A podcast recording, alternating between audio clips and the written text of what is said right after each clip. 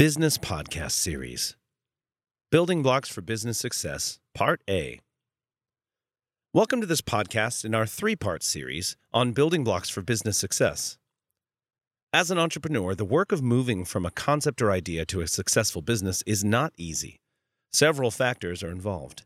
I would like to share with you what I've found to be fundamental foundations to build a business on. Number one, strategic planning. Early on, as I was building Bankers Mutual, I put together my strategic planning team. They were all key leaders from within the company. I've always felt that promoting from within works best. My hiring process has always been a deliberate and pointed one. I hire people whose values, goals, and ethics are similar to mine. I have found it's easier to teach the elements of the business than it is to change someone's foundation and values. So I worked intentionally to build my strategic planning team from within. Four members of the team were homegrown, three were loan officers, and the other was our chief financial officer. The only outside hire was our in house legal counsel, as we needed an attorney with extensive experience. We worked exceptionally well together, as our values were well aligned. I believe having a good foundation to build on is what kept us together. Ensure that you and your team are connected equally at the foundational level. My decision to put together the strategic planning team was based on several factors. First, I believe that I can learn from another person's perspective, even when not in line with mine, and it often adds great value. Proverbs says, iron sharpens iron, so a healthy discussion on a strategic plan will go much further than me trying to figure it out on my own. Secondly, my motivation was to build a management team that would eventually free up some of my responsibilities at the company. My first goal for being in business for myself was based on gaining financial independence, and my second goal was based on having more control of my time. One without the other was not attractive to me. I would encourage you to get strong advisors in your life who know enough about what you are doing so they can offer good insights. You can either build a team from within your company or bring in a few people from the outside to act as a team or advisory board. If you build from within the company, they're already motivated as they already invested in the company's mission and opportunity. I wanted the team to benefit from the growth in the company's value and be impacted by the downside risk. Therefore, I decided to offer them the opportunity to become partners in the business and own stock. I didn't want to just give them stock or stock options, as I really wanted them to have skin in the game. I made a unique offer to purchase stock at a 70% discount. This discount was in an effort to acknowledge the previous contribution they had made to the company's success. Having them pay the 30% with the money they had worked hard to earn caused them to feel it was a significant personal investment. Having my strategic team was extremely valuable, and I benefited greatly from them. Today, I am still surrounded and have a different group of individuals who speak into my life. Of them, my wife, Kathy, was and has been a key voice in my life. She is incredibly wise and more intuitive than I am, and I have benefited greatly from her perspective. If you are married, I would strongly encourage you to have your wife as one of your counselors. An additional benefit is your marriage also benefits from working together and your spouse seeing you trust them for input.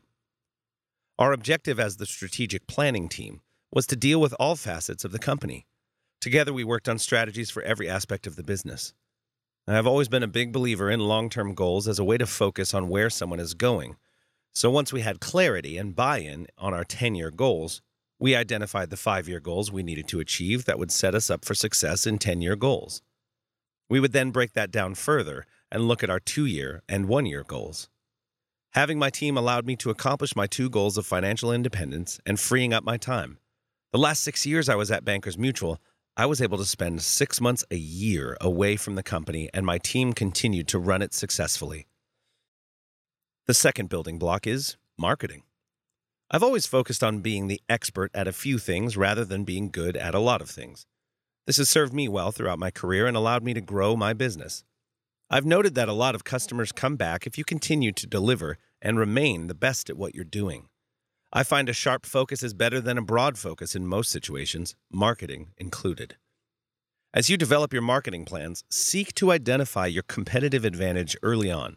Your competitive advantage is the area or item that makes you unique and distinguishes you from your competition.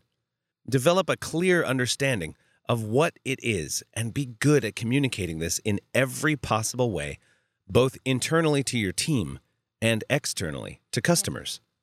As you launch your marketing campaign, ensure you develop the best way of tracking your results to determine what tactic is truly paying off.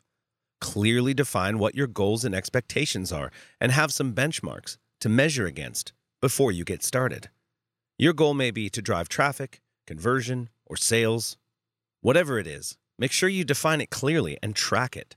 It's important to invest in marketing, but it's critical to ensure your marketing dollars are also providing a return. The third building block survey your customers. Something I think most companies don't do enough of is survey their customers. Bankers Mutual was a business that didn't have thousands of customers, so we were able to do more one on one interviews with customers.